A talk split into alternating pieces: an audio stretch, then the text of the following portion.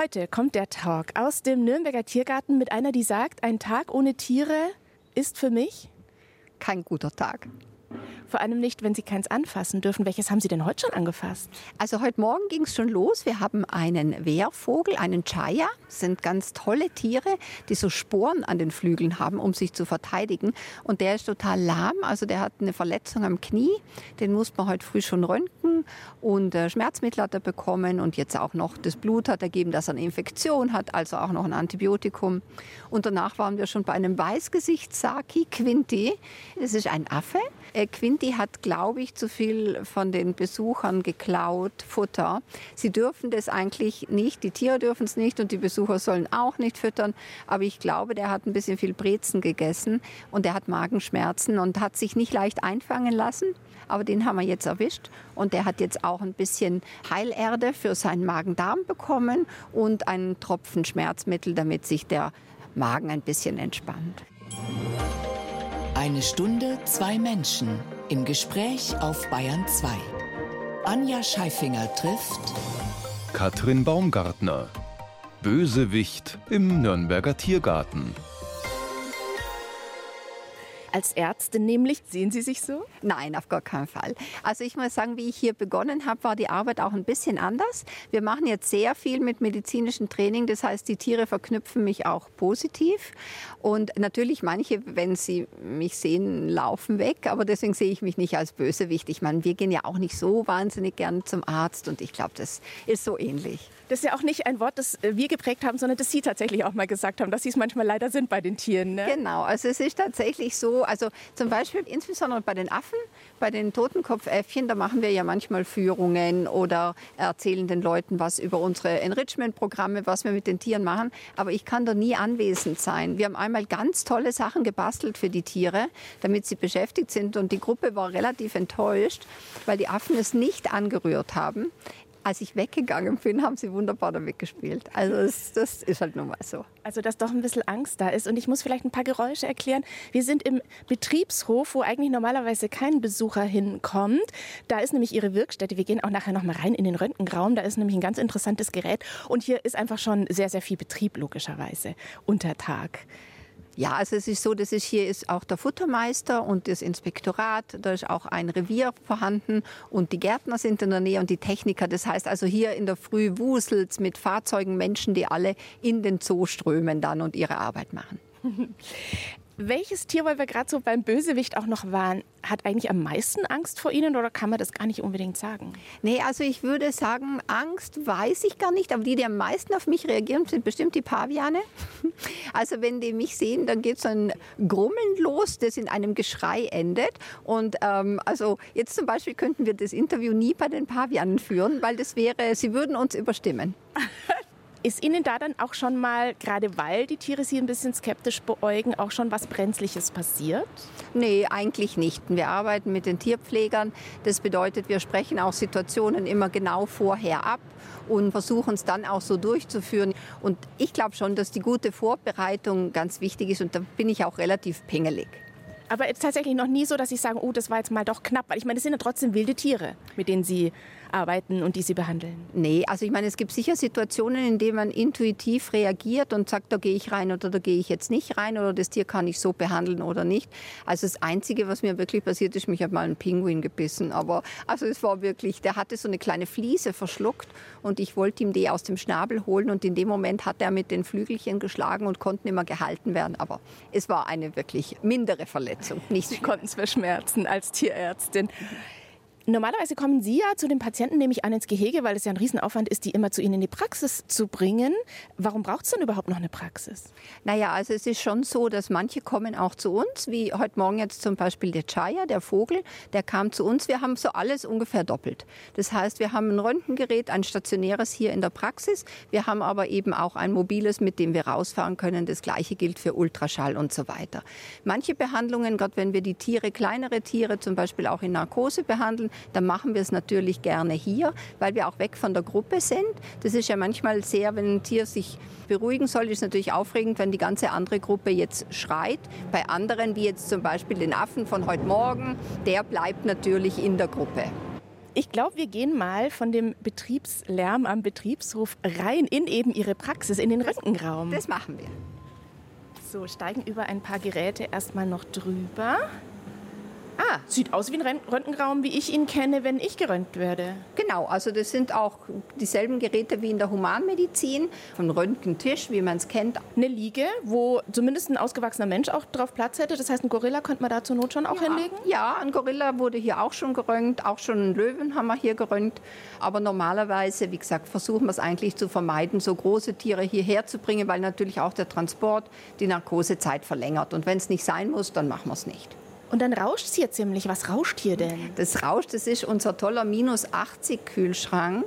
Minus 80 Grad, das ist so eine Temperatur, bei der Materialien wirklich, man sagt, 100 Jahre konserviert werden können.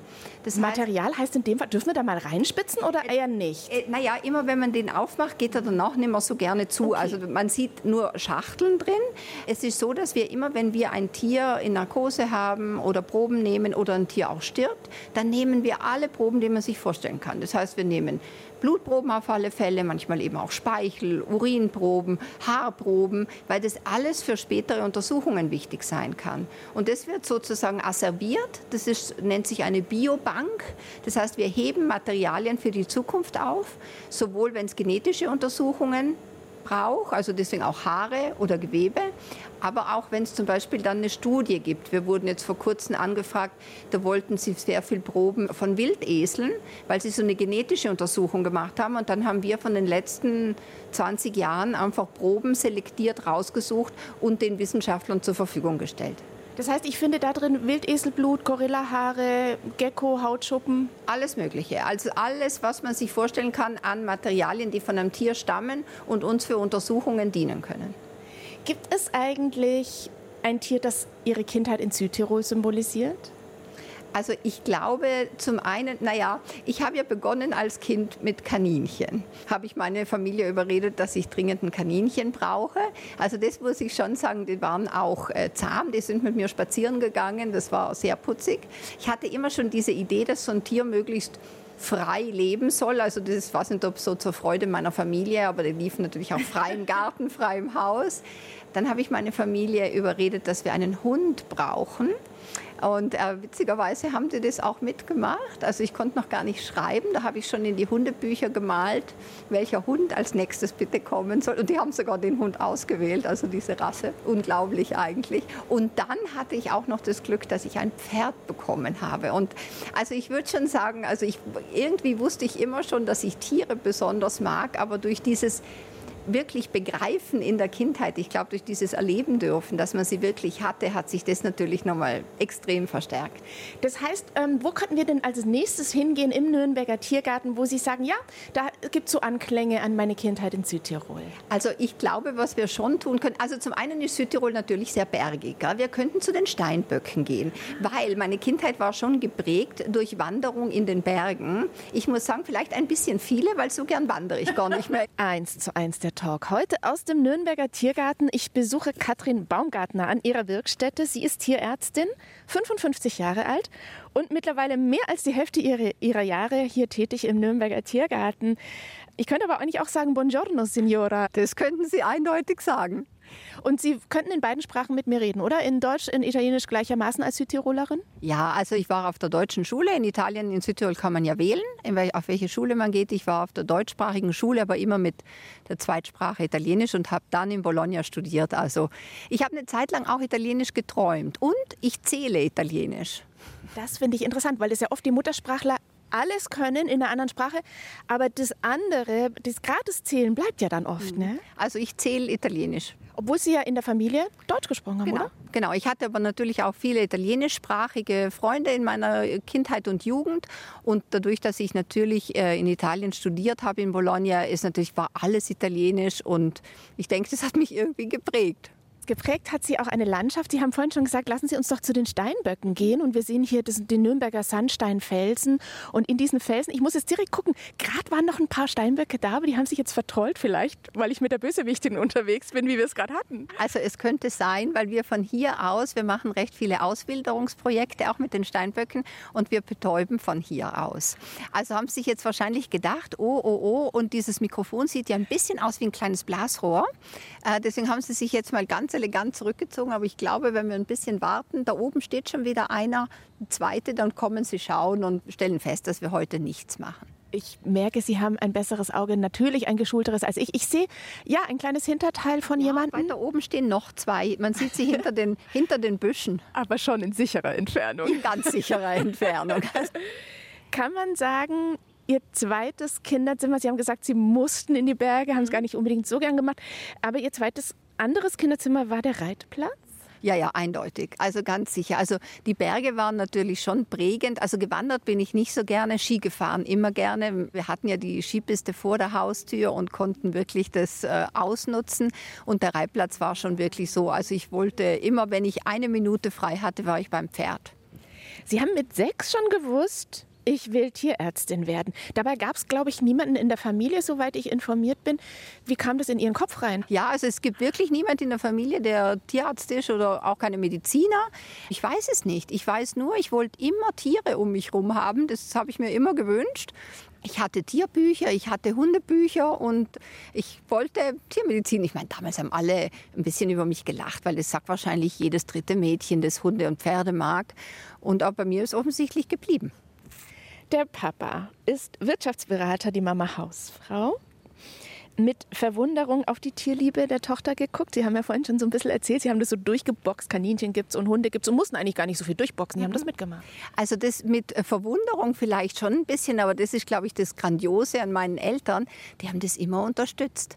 Also das war wirklich so, auch dann das Studium. Mein Papa hat so einen kurzen Versuch gemacht, ob ich nicht vielleicht Wirtschaft studieren möchte. Und dann hat er mir auch mal so einen Sommerjob verschafft. Der war so schrecklich langweilig mit irgendwelchen Akten sortieren. Ich weiß es gar nicht mehr, ich habe es verdrängt.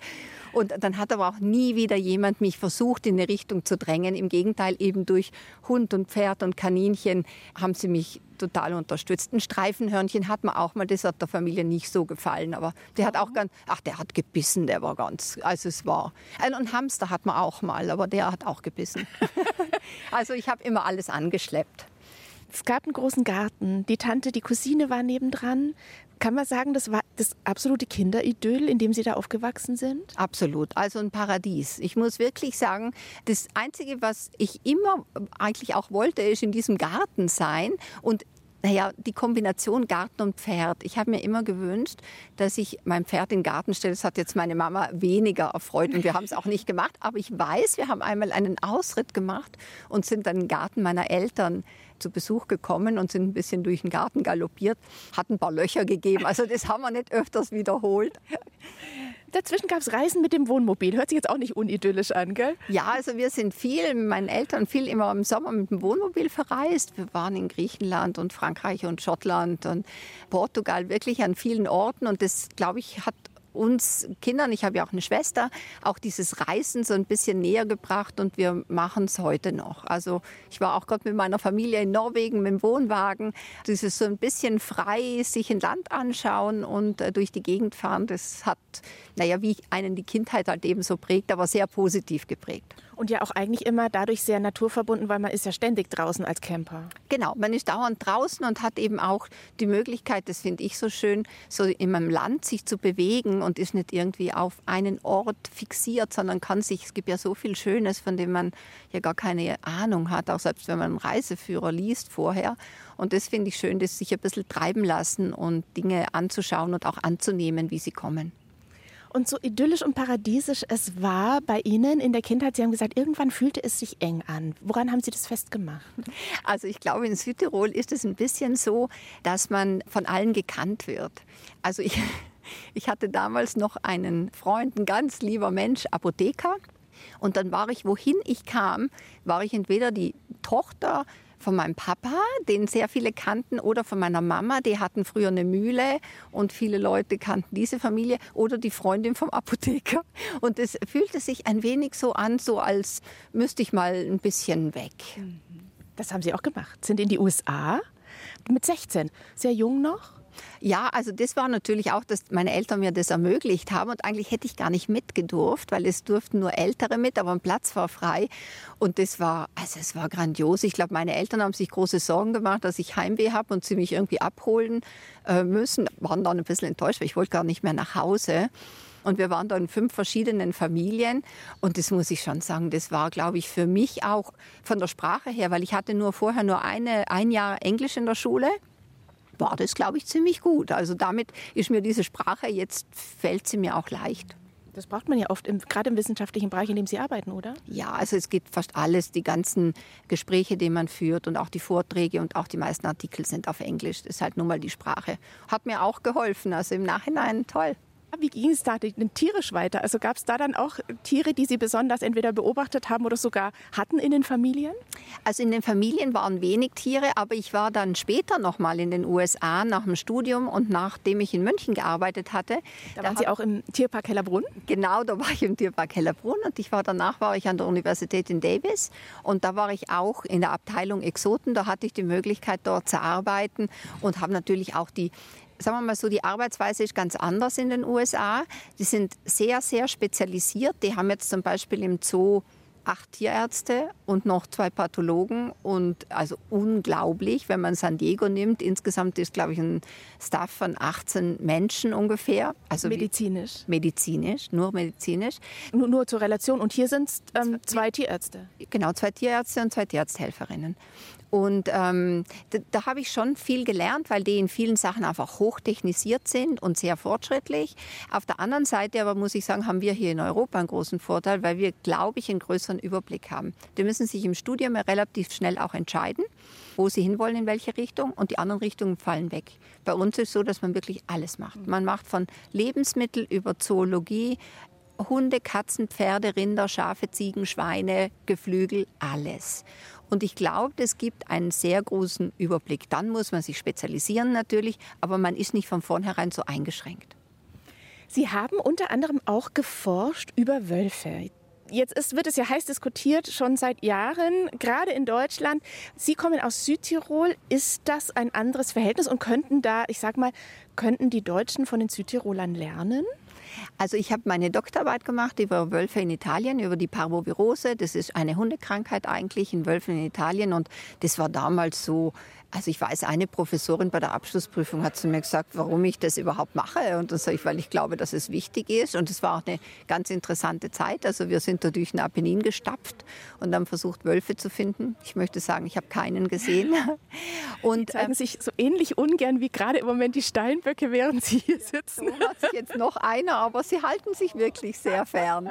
Also ich glaube, es ist so in Italien ist ein bisschen anderes Verhältnis zum Wolf, weil es ihn immer gab der war nie ausgerottet. Das heißt, als ich meine Doktorarbeit gemacht habe vor vielen, vielen Jahren, da waren so 500 Wölfe, jetzt hat Italien um die 1000 oder sogar ein bisschen mehr. Und ich glaube, das Problem in den anderen Ländern oder in Deutschland ist, dass man jetzt mit dem Wolf wieder konfrontiert ist.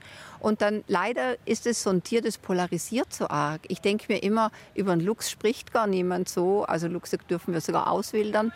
Aber der Wolf ist so eine kleine Urangst. Also ich schiebe es ja immer noch Rotkäppchen unter, mhm. weil ich glaube, dass äh, die Menschen Angst vor ihm haben. Und oft ist ja Angst mit Ablehnung. Irgendwas Fremdes, man kennt es nicht und weg damit.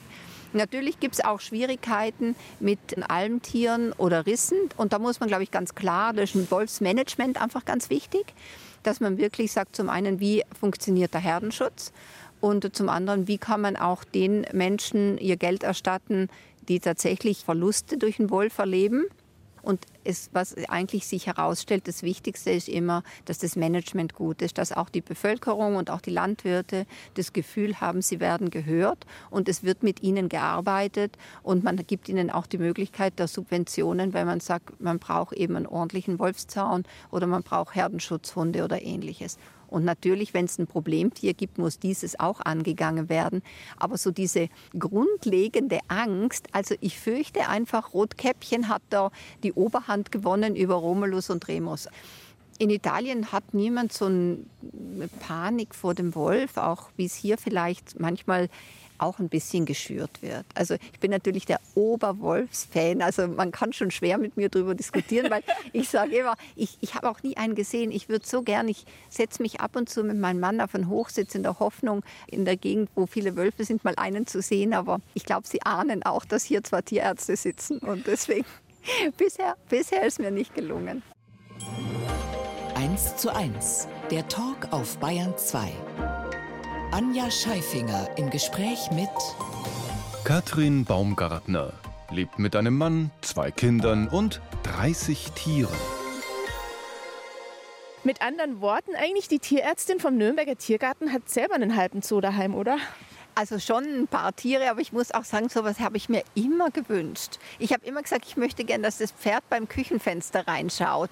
Also kann es jetzt nicht, also es ist schon ein Stückchen weiter weg, aber die Hühner, die können reinschauen. Die kommen morgens und klopfen ans Küchenfenster, wenn sie ein bisschen Futter möchten. Schön. Wie sieht es dann noch aus? Naja, also wir haben drei Hunde zurzeit und äh, hatten auch schon mal vier, aber das ist immer, wenn ein Hund wieder ein Plätzchen braucht, dann darf er zu uns kommen. Also ich hole immer meine Hunde aus dem Tierheim. Und äh, dann haben wir eben die freilaufenden Hühner und äh, die drei Pferde, also ein Pony und eine ganz alte Stute schon und nochmal einen so einen mittelalten. Und seit zwei Jahren haben wir auch Katzen haben wir natürlich prompt einmal gezüchtet und jetzt, wir hatten zwei, jetzt haben wir vier. Das reicht jetzt aber auch. Und dann sitzt da noch ein Gecko, der hat aber ein eigenes, abgeschiedenes Zuhause. Sie haben die Pfeilgiftfrösche, glaube ich, unterschlagen, die aber, glaube ich, eher zu Ihrem Mann gehören. Ne?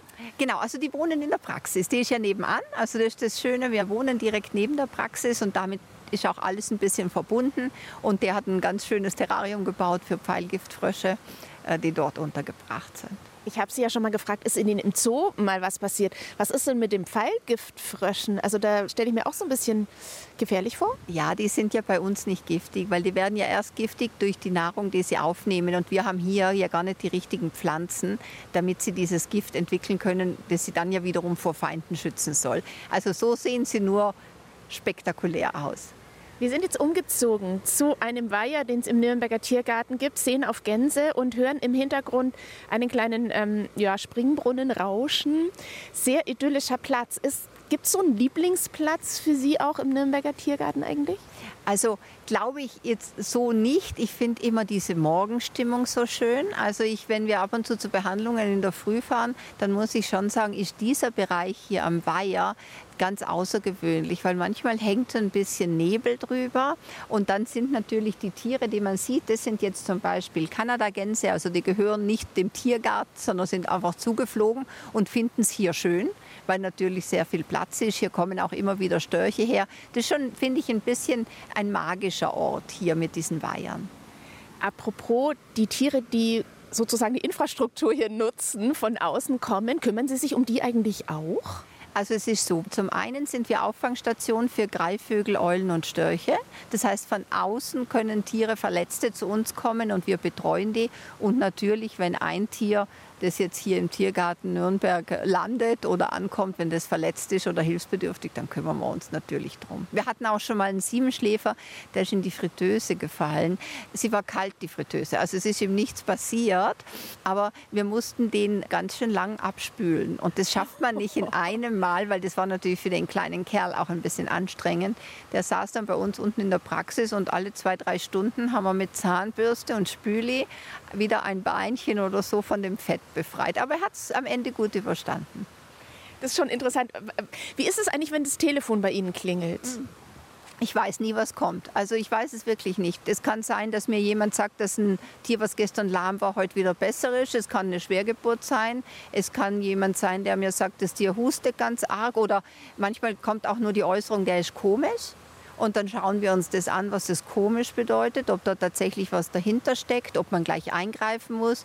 Also es ist so, ein, ja, so eine Blackbox. Das heißt, Sie kommen hier in der Früh rein und wissen eigentlich überhaupt nicht, was erwartet mich. Ja, also wir machen immer Pläne.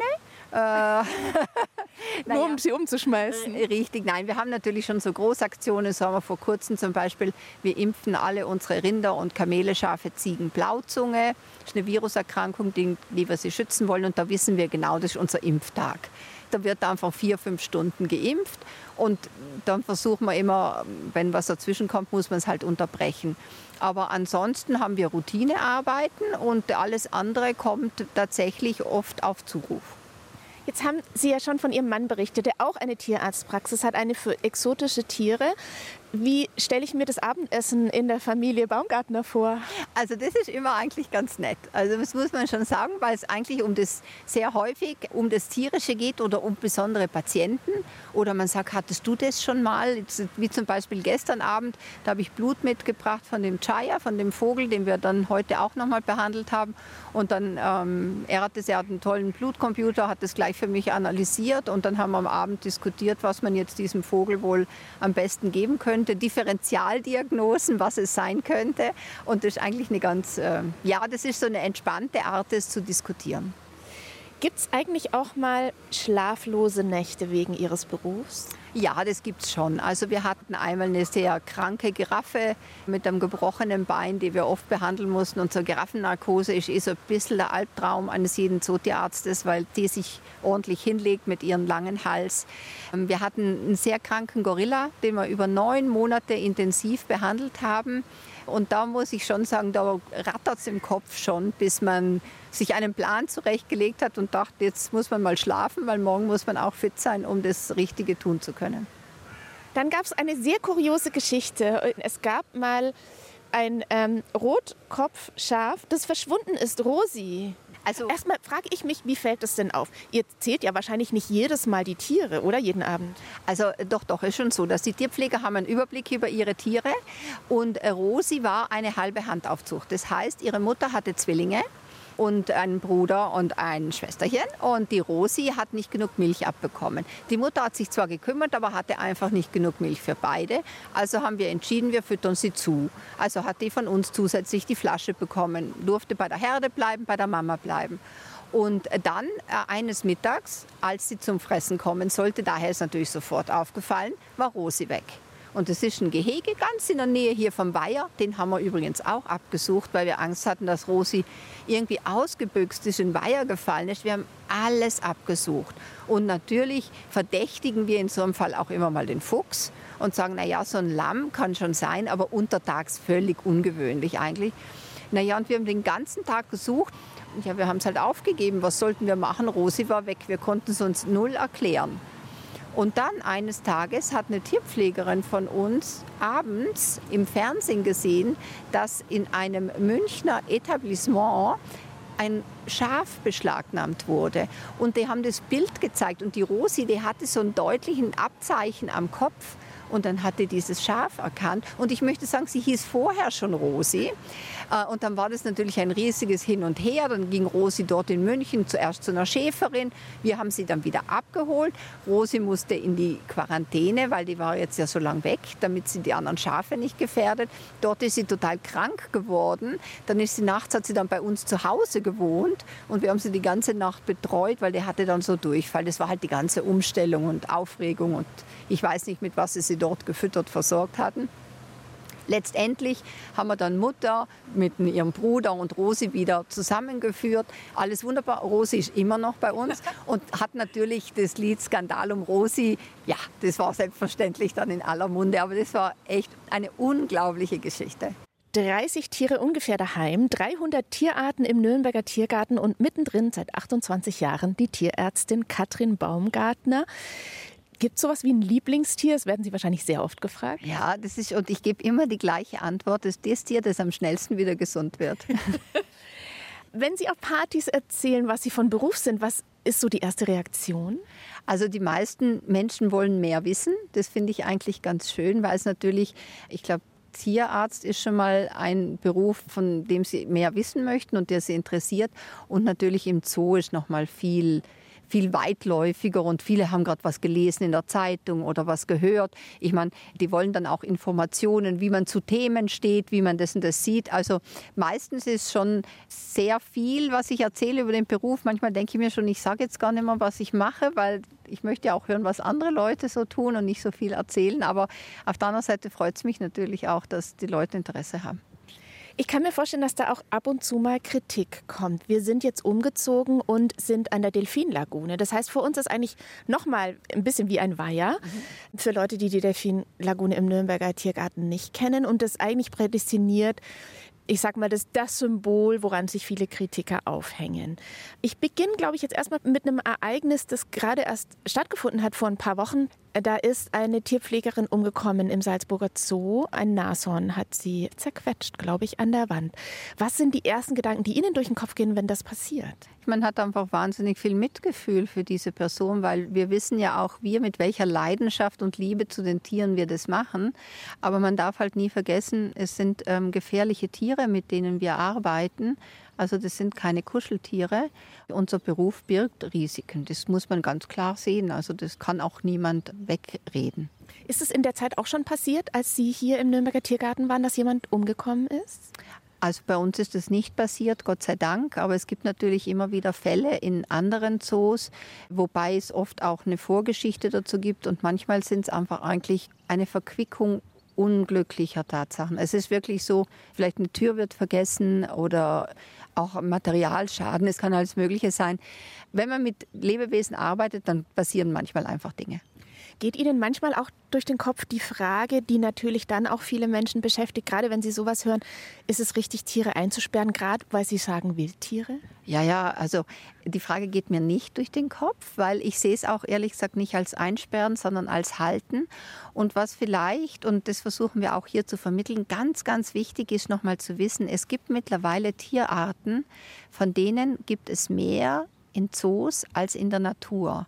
Sagen wir mal so, gäbe es uns Menschen nicht, bräuchte es auch keine Zoos.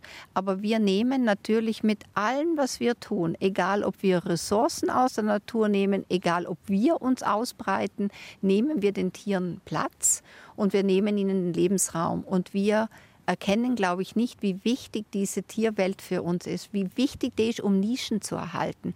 Das ist so ein Zusammenspiel von Faktoren, den wir, glaube ich, nicht erkennen. Nur ein kleines Beispiel. Wir haben hier in Tennenlohe, das ist ein ehemaliger Truppenübungsplatz, kommt uns schon ein kleiner Spatz besuchen. Der will auch mitreden. Ja, genau. Da haben wir unsere Przewalskis, also die Urwildpferde, dort zur Beweidung. Und natürlich ist das wunderbar, weil wir diese Tierart erhalten können.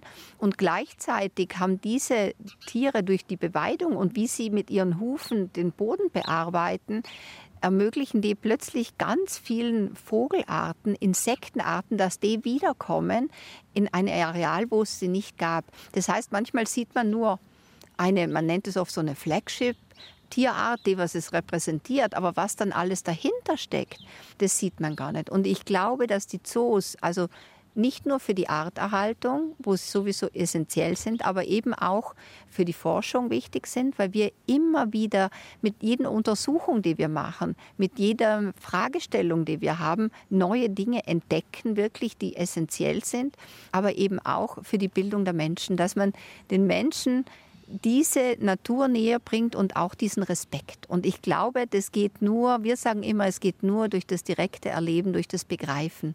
Natürlich kann ein Film viel zeigen, aber das Gefühl, der Geruch, das zu sehen oder auch zu sehen, wie jetzt so ein Delfin vielleicht hier mal springt und spritzt, das bringt die Menschen dazu, mehr darüber nachzudenken und vielleicht auch mit Gefühl zu tun. Dennoch, und das ist ja gerade das, woran sich an der Delfinlagune auch viele aufhängen, haben die Tiere natürlich nicht ihre natürliche Umgebung. Ich denke, die Zoos versuchen jetzt mehr, als es noch vor 30, 40 Jahren der Fall war, sie so natürlich wie möglich zu gestalten. Aber an den Delfinen sieht man es natürlich sehr deutlich, die ja normalerweise einen Umkreis von Hunderten von Kilometern, Sie wissen es besser als ich, hätten in der freien Natur. Und hier haben sie ja nicht mal einen Kilometer eigentlich. Also man muss immer sagen, es geht darum, welche Bedürfnisse Tiere haben, weil das macht der Mensch gerne, dass er sagt, sie brauchen Platz. Aber Tiere haben glaube ich, Bedürfnisse, die kann man schon vergleichen. Das sind soziale Bedürfnisse, also ist wichtig, wie wir die Gruppe zusammensetzen. Dann ist aber auch ein Bedürfnis nach Sicherheit und das hat der Mensch auch. Und ich gebe auch immer gern das Beispiel, wer von uns übernachtet abends draußen ohne Zelt, ohne irgendwas, ohne Rückzug? traut sich fast niemand und wer sich traut, das sind wenige Menschen. Und ähnlich geht es unseren Tieren. Die brauchen Sicherheit. Das heißt, für die ist aber auch ihr Gehege ein sicherer Ort. Wenn man jetzt unsere Elenantilopen nimmt, eine Elenantilope kann zwei Meter hoch springen. Unser Zaun ist 1,60 wenn die möchte, dann springt sie raus. Aber für die ist das wirklich, und so handhaben wir das auch, das ist der Ort, an dem sie sich wohlfühlen und an dem wir versuchen, auch die ganzen Bedürfnisse zu erfüllen. Dass sie zum Beispiel wählen können, das ist hier bei der Lagune ganz schön. Wir haben insgesamt acht Becken. Wir haben innen, außen, tief, flach. Die Tiere können sich auch aus dem Weg gehen. Und ich glaube, das ist ja auch, was immer mehr gemacht wird. Wir machen hier auch gerade ein ganz tolles Projekt, das nennt sich Dolphin Wet. Das ist Welfare Evaluation Tool. Also wir versuchen, das Wohlbefinden von Tieren zu messen.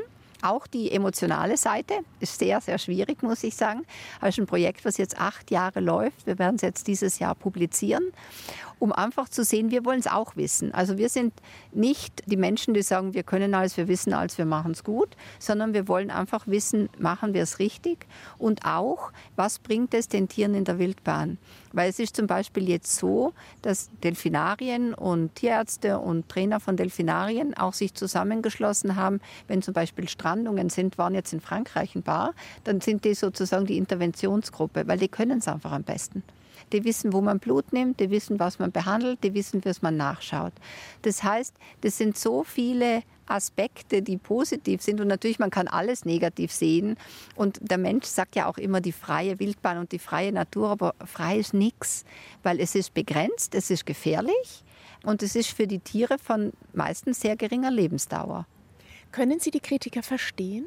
Also ich kann ihnen zuhören und ich kann manchmal verstehen, warum sie das denken. Aber ich muss sagen, wenn wir mit denen tatsächlich hier diskutieren, also außer es ist jemand völlig gegen Tierhaltung, dann ist er gegen Tierhaltung, dann kann man das, glaube ich, das sind verschiedene Standpunkte. Aber wenn man unsere Arbeit erklärt und wir laden auch die Leute immer ein und sagen, schaut euch an, wie wir mit den Tieren arbeiten, den meisten, glaube ich, geht schon der Gedanke dann durch den Kopf, dass das, was wir hier machen, Sinn und Zweck und Verstand hat und vor allem, und ich glaube, das ist das Wichtige, einfach mit Herz gemacht ist. Man muss wirklich mal, glaube ich, erleben, wie diese Tierpfleger mit ihren Tieren umgehen und wie sie sich darum kümmern und auch, was das dann wiederum bei den Besuchern bewirkt. Könnten wir nur ihre Sprache verstehen, dann wüssten wir, wie es ihnen wirklich geht. Ne? Das stimmt, aber wir können natürlich ihr Verhalten sehen. Und wir können auch Parameter messen. Also wir machen gerade eine Studie bei Vögeln auch zu Corticosteronwerten in den Federn, was ein Stresshormon ist, um zu sehen, wie sich das bei Tieren auswirkt. Bei Menschen kann man das in den Haaren übrigens auch machen, genau so. Und auch da wollen wir sehen, wie die Haltungsbedingungen, die Gruppengrößen, die Flugfähigkeit, was macht was mit einem Tier. Ich meine, da denke ich, sind wir wirklich noch in den Kinderschuhen, ist da die Forschung, aber sie wird immer schneller und immer besser. Ich meine, was man schon sagen muss, ist, es ist in den letzten Jahren sehr selten gelungen, dass ein neugeborener Delfin es auch wirklich bis ins Erwachsenenalter schafft. Ne? Es sind sehr viele gestorben, Neugeborene. Also in den letzten Jahren jetzt nicht, weil wir nicht so viele Nachzuchten hatten. Wir hatten jetzt 2014 die letzte Nachzucht, die Nami. Die ist wunderbar groß geworden. Und ich meine, wir hatten hier sehr viele erstgebärende Mütter. Das ist einfach schwierig. Das ist bei jeder Tierart so. Es zeigt aber, im Moment haben wir keinen Zuchtbullen hier. Es zeigen aber andere Delfinarien wie jetzt Duisburg, die haben ein Jungtier nach dem anderen, das wunderbar groß wird. Da funktioniert natürlich die soziale Gruppe auch sehr gut. Wir haben drei Duisburger Mädels, haben wir jetzt schon hier. Und deswegen denken wir, dass eben gerade diese Sozialstruktur ganz was Wichtiges ist und wir hoffen, dass das in Zukunft weiterhin gut läuft. Nicht weit von hier gibt es einen Neuzugang, eine Seekuh. Ich glaube, Lettis heißt sie. Genau. Und Sie durften mit dabei sein beim Transport hierher. Erzählen Sie mal. Ja, Seekühe transportieren ist nicht sehr einfach. Wir machen ja viele Transporte von Tieren. Wo kommt die denn überhaupt rein, damit sie es überhaupt hierher schafft? Ja, also man muss sich vorstellen, das ist eine riesige Kiste, die wir gebaut haben, extra dafür. Die Kiste ist mit Schaumstoff ausgepolstert, damit es überall weich ist. dann ist sie mit einer Folie verkleidet damit kein Wasser rausläuft und vorne hat sie eine Klappe, damit die Seekuh dann bequem aussteigen kann dann wird die in die Kiste gehoben und dann kommt Wasser in die Kiste rein. warmes Wasser. Seekühe möchten nur warmes Wasser, also mit kaltem Wasser kann man die nicht transportieren. Und dann sind wir losgefahren und dann haben wir einfach alle eineinhalb Stunden haben wir mal einen kurzen Stopp gemacht, sie kontrolliert, hatten eine Kamera auch drin, die die ganze Zeit die Seekuh überwacht hat. Wir sind hinterhergefahren als Begleitfahrzeug. Und dann macht man eben so einen Stopp, wo man nochmal Atemfrequenzen misst, kontrolliert, wie die Wassertemperatur ist. Dann war es ein bisschen zu warm, haben wir die Heizung runtergeschalten. Und so kommt die Seekuh dann idealerweise unbeschadet hier an, was auch sehr gut geklappt hat, und steigt dann über diese Klappe aus, direkt ins Becken. Und dann geben wir ihr, ja, wir haben ihr eine Stunde gegeben, dass sie sich orientiert und haben sie dann auch mit den anderen zusammengelassen. Also das kommt zu Ihrem abwechslungsreichen Job auch noch dazu. Ja, das ist natürlich so Transporte. Vorbereiten, organisieren ist ein ganz wichtiger Aspekt. Wir fahren natürlich nicht immer mit, also nur in solchen Fällen, wo wirklich auch ein Tierarzt dabei sein sollte. Aber die Vorbereitung ist immer schon sehr arbeitsintensiv. Zu Gast bei Anja Scheifinger. Katrin Baumgartner, Pediküre mit der Flex. Wer kriegt die denn alles, die Pediküre? Ja, also das, einige Tiere haben das nötig, natürlich einige Equiden, also Pferdeartige. Wir machen schon mal Hufpflege beim Grevizebra zum Beispiel oder beim Schewalski. Aber jetzt mit der Flex besonders bearbeiten wir die Giraffen. Wir haben eine Giraffe, die hat äh, von Geburt an eine kleine Fehlstellung und es ist so, ich hatte es schon erwähnt, Giraffennarkose ist nichts, was man gerne macht und vor allem nicht häufig. Und bei so einer Pediküre, und Gott, wenn es eine angeborene Fehlstellung ist, dann muss man ja wirklich regelmäßig was machen. Und wir haben wirklich bei uns ein fantastisches Giraffentraining etabliert. Und es läuft alles über positives Training. Und dann kann ich diesen Fuß mit der Flex, mit der Hauklinge bearbeiten. Also sie stellt sogar das Beinchen auf ein Podest, dass ich auch die Sohle behandeln kann. Also es ist wirklich grandios. Und Weil es ja auch laut ist, ne, so eine Flex. Das ist extrem laut und natürlich auch vibriert das, muss man sich vorstellen. Das musste die natürlich langsam lernen. Das ist nicht was, was die von heute auf morgen lernt. Aber die Fehlstellung ist nahezu behoben. Also jetzt müssen wir wirklich ab und zu noch ein bisschen korrigieren. Die finden das richtig cool, die Giraffen. Und wenn wir mal nicht schnell genug sind in der Vorbereitung, dann stellt sie sich schon mal hin. Wir brauchen ja noch die Leiter für den einen Trainer, der belohnt und die Fliegenklappe und alles, was wir so brauchen. Und sie stellt sich schon mal ans Gitter, so quasi jetzt aber, hopp, hopp. Jetzt haben Sie gerade schon die Fliegenklatsche erwähnt, die Flex. Das heißt, Sie bedienen sich ja auch aus Baumarkt, aus allen möglichen Bereichen. Wie kommt man denn auf die Idee? Naja, viele Sachen sieht man natürlich auch woanders. Also wir haben ja sowohl die Tierärzte als auch die Tierpfleger einen regen Austausch mit anderen Zoos und bei vielen Vorträgen. Dann sieht man einfach, was der eine verwendet oder nicht. Und dann muss man Dinge erfinden. Es ist wirklich so, dass wir uns manchmal überlegen, wie, wie, basteln wir das denn? Wir haben eine tolle technische Abteilung hier im Tiergarten Nürnberg. Die wundern sich schon immer, wenn wir wieder mit einer Idee kommen. Jetzt erst müssen sie uns einen Röntgenrahmen basteln. Also wir haben eine Zebrastute, die immer mal wieder lahmt. Wir wollen sie auch nicht dauernd in Narkose legen und wollen mal schauen, ob da eine Veränderung im Gelenk ist. Und das heißt, wir wollen sie über Training röntgen. Das bedeutet, die Röntgenplatte soll an der Wand fixiert werden. Die ist sehr schwer, die Platte. Und dann kann man von der anderen Seite quasi mit dem Röntgengerät draufschießen. Aber die darf kein Metall haben, diese Röntgenrahmen. Und daher sind jetzt die Handwerker gefordert, einen schönen Holzrahmen, der die Platte hält, zu basteln, der natürlich abnehmbar ist, damit man verschiedene Stellen röntgen kann. Das ist immer ganz nett, wenn wir unsere Sonderwünsche äußern. Gibt es eigentlich hier im Nürnberger Tiergarten ein Tier, das auch Ihren Namen trägt, Katrin? Es gab einen Takin, ein Mischmitakin. Das ist ja so eine Rindergemse. Und dieser Takin hat uns sehr viel Sorgen gemacht, weil der hat nicht bei der Mutter getrunken. Und wir haben gedacht, als ein weibliches Tier, wir haben gedacht, also jetzt irgendwie, hm, müssen wir was tun. Dann haben wir sie mit der Flasche gefüttert. Dann hat Katrin noch einen Schnuller verschluckt. Also sie war wirklich ein Sorgentier. Und irgendwann hat sie gar nicht mehr von der Flasche getrunken und wir waren ein bisschen ratlos. Und ich war da, ich hatte Wochenenddienst und es ging ihr gerade nicht so gut. Und ich hatte das Schüsselchen mit der Milch und die Flasche. Und irgendwann habe ich gesagt, also irgendwie, ich weiß auch nicht weiter, jetzt gebe ich ihr die Schüssel und habe die Schüssel vor ihr hingestellt und sie jetzt trinken begonnen. Und von da an hat die ihre Milch von dieser Schüssel getrunken und daher hat sie meinen Namen bekommen, weil ich das gerettet habe, dieses Flaschengeben und das wirklich, das Tier war echt äh, in keinem guten Zustand. Jetzt kommen die Seelöwen. Ja, sehr schön. Jetzt sehen wir, wie zwei Seelöwen reingesprungen sind ins Wasser und gleich auch wieder raus. Genau, das ist jetzt so die Fütterung. Wir verbinden das immer mit ein bisschen Training. Die bekommen jetzt gerade kleine Fische und ab und zu einen Eiswürfel dazu oder einen Gelatinewürfel. Und ab wieder ins Wasser. Genau, wieder ab ins Wasser. Schön. Also auch die Seelöwen begleiten uns jetzt noch für den Rest dieses Gesprächs. Gibt es eigentlich Tiere aus Südtirol, die Sie vermissen oder überhaupt was aus Südtirol, wo Sie sagen, ach, wenn das hier wäre, in Nürnberg wäre auch ganz schön? Also sagen wir mal so, das Essen vermisse ich schon ein bisschen und manchmal auch den guten Kaffee. Also da bin ich ein bisschen eigen, muss ich sagen. Also bei Nudeln und Kaffee bin ich eigen, bei Rotwein auch. Ähm, ich vermisse Südtirol eigentlich nicht, weil ich es hier einfach total schön finde. Wie gesagt, ich hatte auch schon genug Berge in meiner Jugend, aber was an Südtirol natürlich schon toll ist, ist diese verschiedene Möglichkeiten, die man hat, dass man wirklich in einer Stunde am Gardasee ist, dass man wirklich nahe am Meer ist, gleichzeitig die Berge hat. Also man hat schon so eine vielfältige Natur auch und so viele Möglichkeiten. Hier fährt man ein bisschen länger. Ihre Kinder sind 15 und 17. Was haben die von ihrer ursprünglichen Heimat mitbekommen? Naja, also wir waren schon sehr, sehr viel in Südtirol bei meinen Eltern immer und fahren auch im Sommer immer hin. Wobei man sagen muss, die sind ja auch noch halb oder Viertel Amerikaner, weil mein Mann ist halb Amerikaner. Also haben wir versucht, auch die amerikanische Verwandtschaft immer zu besuchen. Und ähm, Deutsche sind sie natürlich auch. Das bedeutet, die sind eigentlich ein ganz schönes äh, Gemisch und ich glaube, es gefällt ihnen auch ganz gut, so überall ein bisschen zu Hause zu sein.